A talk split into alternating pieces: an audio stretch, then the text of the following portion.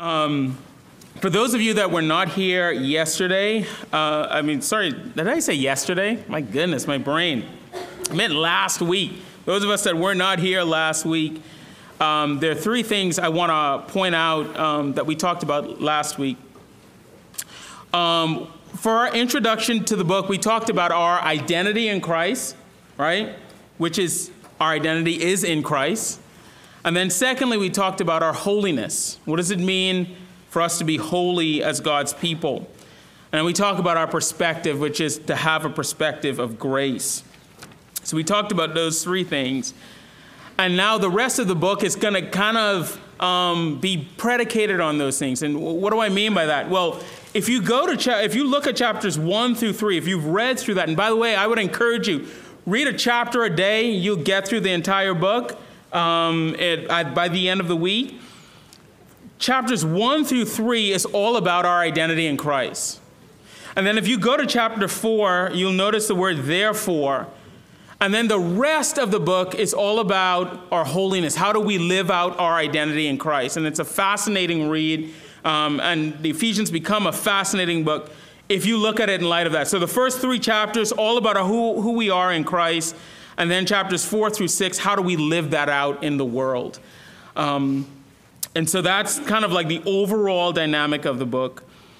And so now with that, let's let's read this book, and then we're going to talk. We're going to read uh, the first 14 verses, and then we're going to dive in as we take up a, a, super important topic that I think. And let me go it on a limb. I, I really think if you understand what we're going to be dealing with today, it will completely revolutionize how you look at your faith and how you look at others. I, I truly believe that.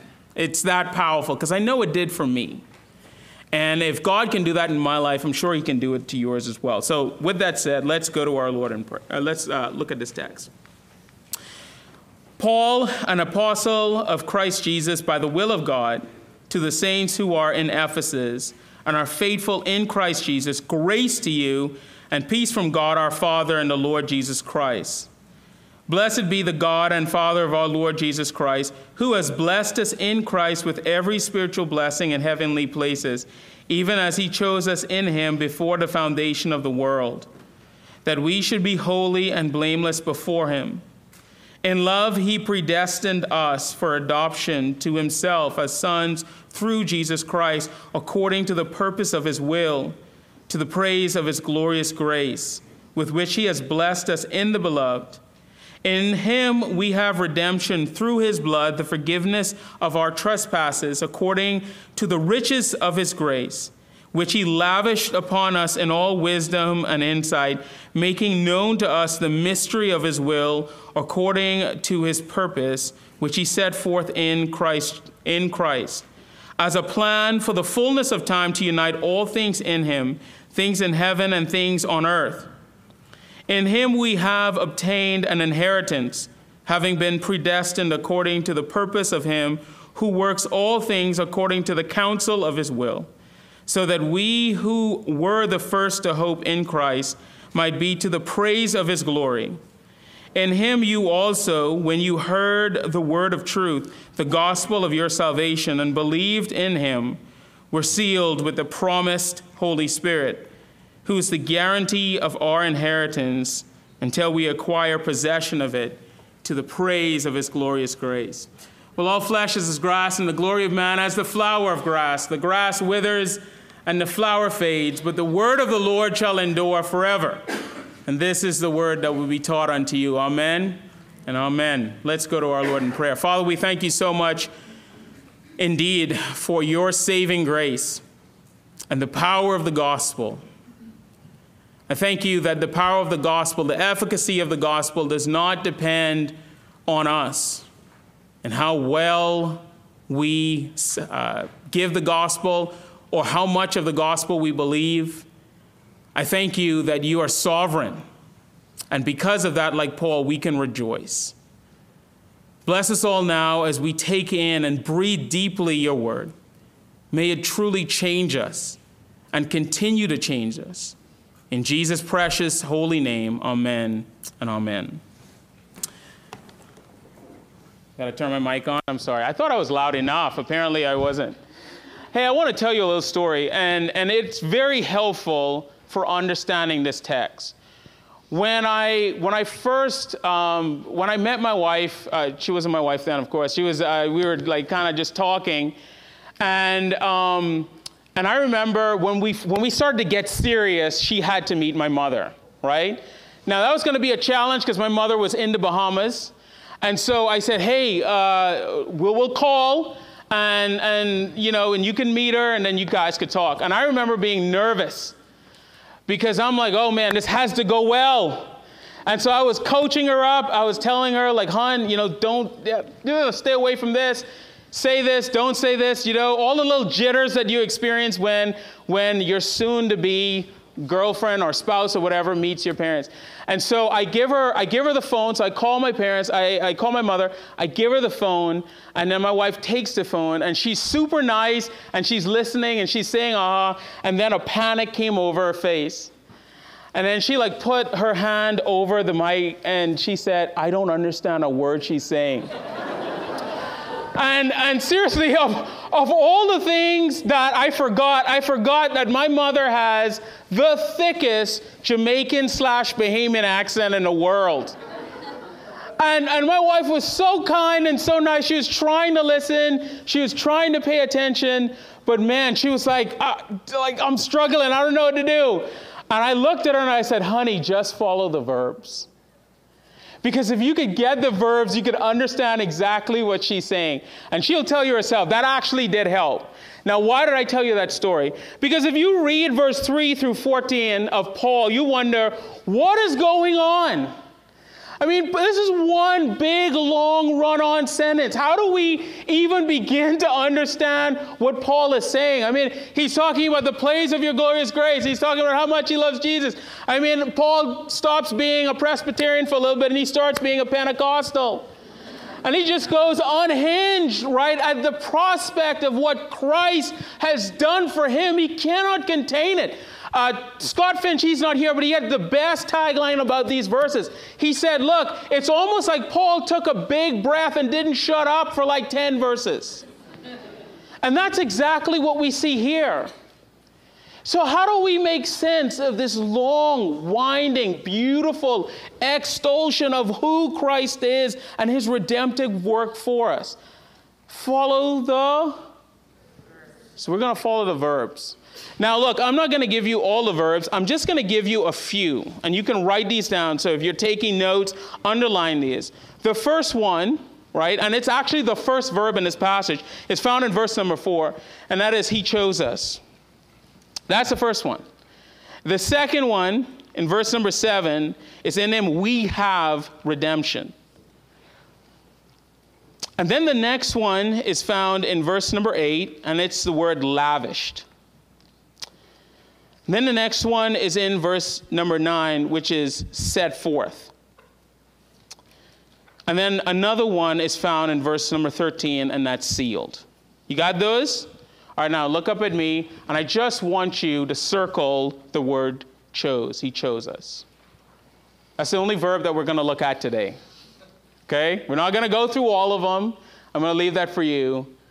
But I'm just going to look at one of them, and that's the word chose. Now, why is that? Here's why is that. Uh, Arthur Pink, who is a scholar, said this. He said, Election is the root of all blessings, the spring of every mercy that the soul receives.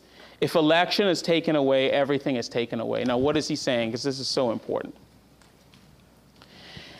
Everything you see in this passage begins with this first verb in verse number four, and it's the word chose. Now, some of you looking at me like, Pastor, no, seriously, I'm sure there's another verb before that, no, and you have to take my word from that, for that, right? The principal verb in this passage is at the beginning of verse number four, chosen, and everything else flows from that. Notice Paul says that our, our, our holiness and blamelessness flows out of the fact that we're chosen. Our predestination is flows out of the fact that we're chosen. Our redemption and forgiveness of sins in verse number seven flows over the fact that we're um, chosen. Our inheritance that we have in Christ, verse number 11 and down to verse number 14, flows out of the fact that we're chosen. And then, for, then the fact that we're sealed by the Holy Spirit of promise in verse number 13 flows out of the fact that we're chosen. Everything rises and falls on the fact that we are chosen or elected by Christ. Now, let me pause here and say this. This doctrine, I want to be careful here. For the rest of the sermon, I want to pastor and shepherd your hearts. I mean, I always do that, but I really want to be careful to do that for this reason. There are so many people, when you speak of the doctrine of election or being chosen, use that as a club or as a battering ram. And I want to be careful because I don't want to do that today. You know, I, I, when I became a Christian, I became a Christian and I didn't understand the doctrine of election. And by the way, you don't have to become, you don't have to understand the doctrine of election in order to become a Christian. But I will say this. In order for you to become a mature Christian and understand your faith, you need to understand this doctrine. So I'm not wasting my time here, and I don't want to waste your time. I want to tell you this when you understand that you are chosen by God, everything changes for you. And I'm going to show you that today. But I also know this when this doctrine is expounded, as it's found in the Bible, there are so many people that have questions.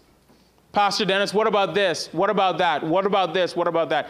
And I want to answer some of those questions today and objections. But more than anything else, I want you to understand this doctrine because when you understand this doctrine, your whole entire world, I think, changes because it's that powerful. It's that meaningful. All right, so let's begin. What does it mean to be chosen by God? What does it mean to be chosen by God? Here's the definition I, that I want to give you that God takes the initiative, God Himself takes the initiative to save those who cannot save, himse- save themselves, them out of darkness into life, completely independent of their actions or decisions. That's what it means to be chosen.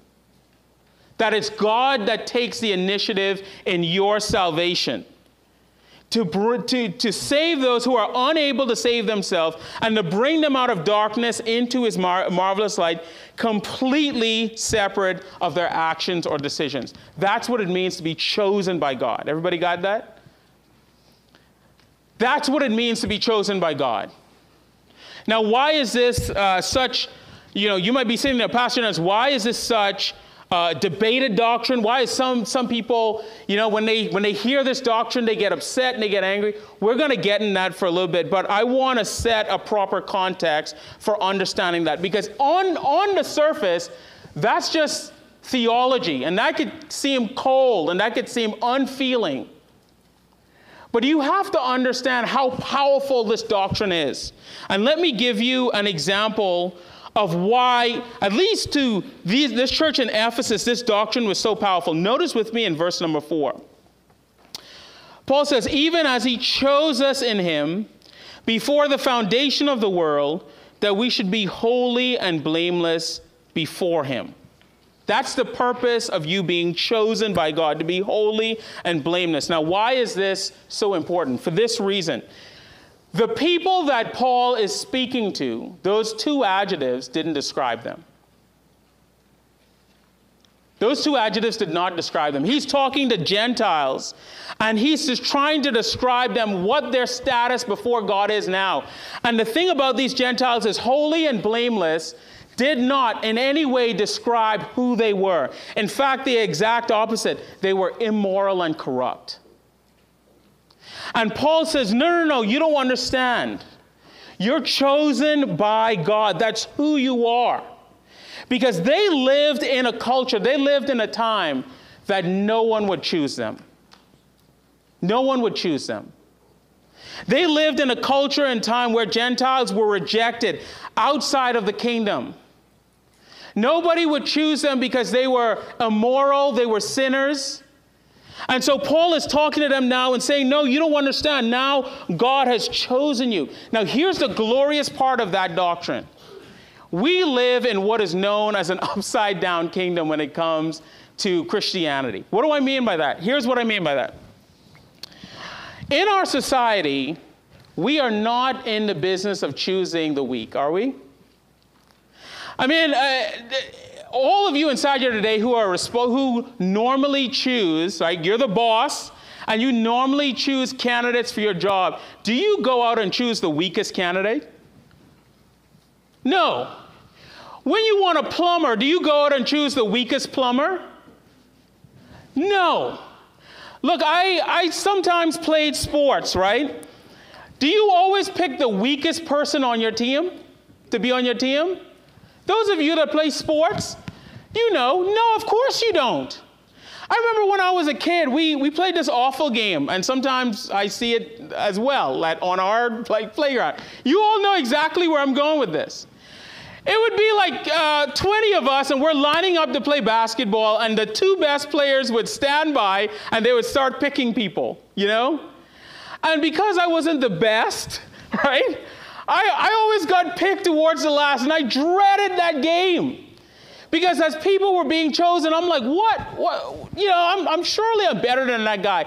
I remember it felt like people who were on crutches were getting picked before me, right? I'm like, these, these people are like deformed and they're getting picked before me. And, and so, what, so we have that in our mindset. Like we understand, we live in a world where the best is not all, the best always gets picked in front of the weakest. That's the society we grew up in. And you know what? For many of us, we feel the sting of that, don't we not? You know, if you're dating someone, you pick the best person you could date. You don't do charity dating. You don't. Like, let's be honest. We're in church. We can be honest, right? If you're going to the restaurant, don't you want to go to the best restaurant you can go? If you're playing on the team, don't you want to play with the best players? Look, we live in a world where we choose the best. Chances are you're wearing the best clothes that you can wear. You're going to the best school that you could go to. You're in the best job that you could possibly have right now. See, we're used to choosing the best.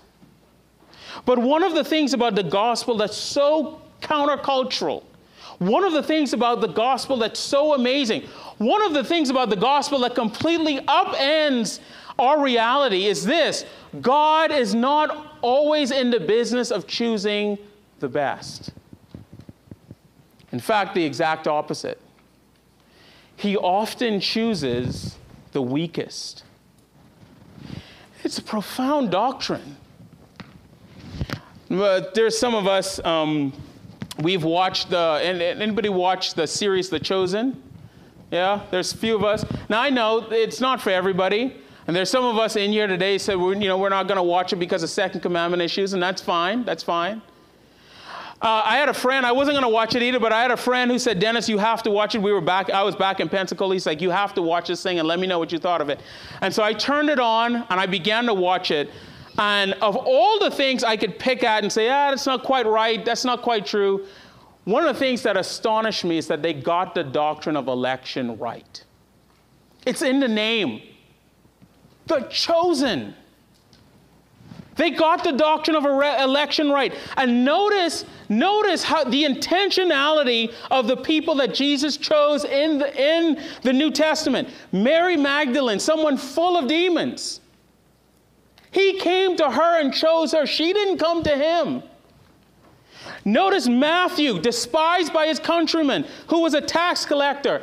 He didn't go to Jesus, Jesus came to him. Notice Nathanael, who was a skeptic and even insulted Jesus. He said, Can anything good come out of Galilee or Nazareth? Can anything good come out of Nazareth? Can you imagine that fool? How do you mean? Does anything good come out of Nazareth? Of course, Jesus came out of Nazareth. And so here he is in all his pride and arrogance, a skeptic insulting Jesus. And Jesus came to him and said, I want you to be with me? What about the woman at the well who was promiscuous? Jesus came and looked for her. What does Paul say in 1 Corinthians 1 26 to 29? For consider your calling, brothers. Not many of you were wise according to the world's standards. Not many were powerful. Not many were noble. But watch this. But God chose what is foolish in the world to shame the wise. God chose what is weak in the world to shame the strong. And God chose what is low and despised in the world, even things that are not, to bring to nothing things that are, so that no one might boast in the presence of God. Let that sink in for a moment. Notice what Paul says again in verse 4, 4 even as he chose us in him before the foundation of the world, that we should be holy and blameless before him. Beloved, look at your calling, look at your heart. You know, I meet so many people that wonder can God truly save me? With all my skepticism, with all my sin, with all my uh, promiscuity with my mental health issues, with all my fears. Beloved, He doesn't just save you, He delights in saving you. It's His joy to save you, so that no flesh might glory in His presence. That's what, that's the principal thing, by the way, the Bible teaches about the doctrine of election, that it's towards the weak and the frail, so that no flesh might glory in His presence. Now, there's some of you I said that, and you have some questions. I could tell you're looking at me and you're saying, Well, Pastor Dennis, I have some objections. And here, here are some of the objections that I know you have towards that doctrine, that beautiful doctrine. The first one is this Pastor Dennis, that just doesn't sound fair. That doesn't sound fair.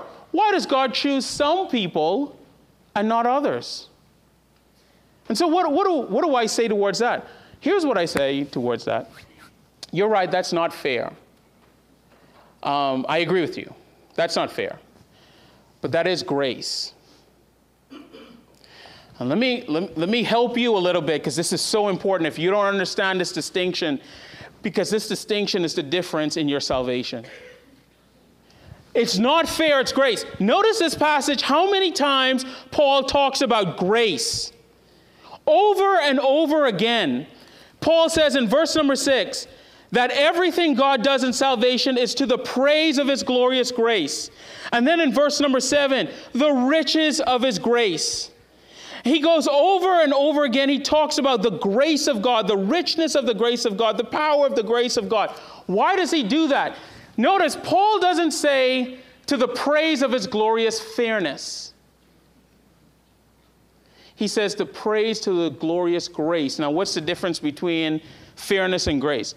Fairness is built on what you deserve. Grace is you getting something you didn't deserve. And so you're right, your salvation is not predicated on fairness. Because if your salvation was predicated on fairness, then none of us would be saved. If your salvation was predicated on the fact that you got what you deserve, which is what fairness is, then none of us could claim the promises of Scripture. The reason why you and I could claim the promises of Scripture isn't because God dealt with us fairly, it's because God dealt with us with grace. That's why the superlatives that Paul used to describe grace is that he lavished on us, literally, he graced us with grace. That's the power of this text. That's what Paul is saying here. His grace is glorious, His grace is majestic. A great example of this is in the story of um, the prodigal son. Everybody remember the, part, the story of the prodigal son? The, the prodigal was in the muck and the mire and he was eating the soup. And you remember what he said? He came to his senses and he said, You know what? I'm going to leave here and I'm going to go uh, to my father's house and i will become a hired servant, right? And so he leaves to go to become a hired servant. And what happens? Did he receive him as a hired servant? How did he receive him? As a son. He threw him a big, big party. Now, listen to me.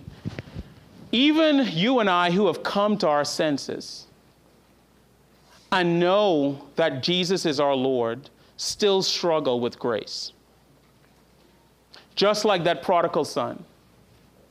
See, we, we still want God to deal with us fairly.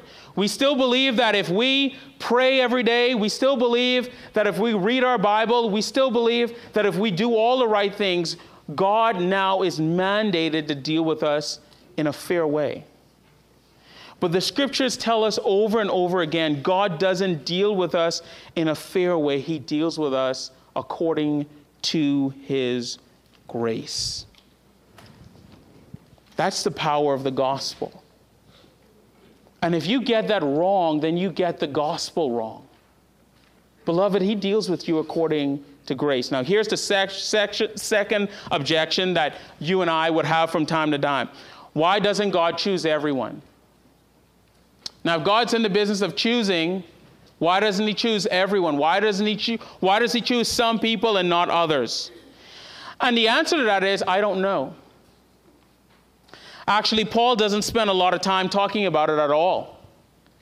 Now, is, is that the final answer? No, because Paul actually does something better for us. Notice how Paul connects the reality of God's will and God's character. This is beautiful. If you notice in this text, in verse number one, Paul says, Paul, an apostle of Jesus Christ, by the will of God. And then in verse number five, he talks about uh, according to the purpose of his will. And then in verse number 11, he talks about um, the purpose of him who works all things according to the counsel of his will. So he talks about the will of God in choosing us. But notice at the same time, he talks about the attributes of God. In verse number, uh, let see, verse number four, he talks about in love, God predestined us. Then he talks about the fact that in wisdom, God, God, uh, God brings us into the kingdom. Verse number eight.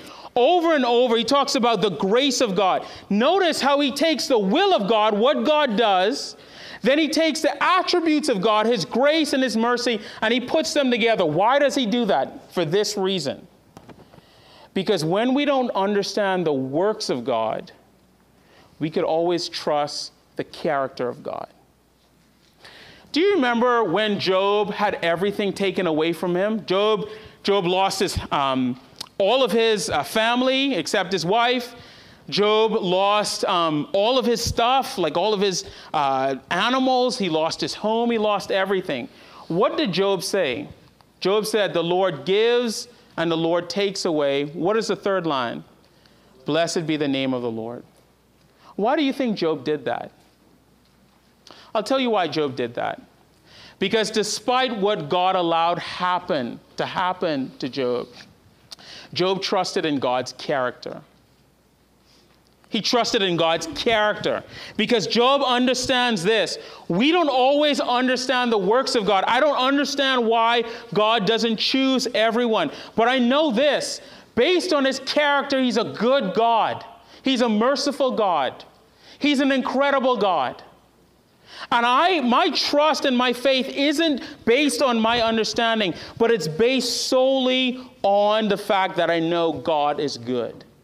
And I hope that's where you rest your faith and trust, not in our understanding of the doctrine of election, but purely based on the fact that God is good. Here's the third objection that people normally give Pastor Dennis, if that's true, what happens to my free will?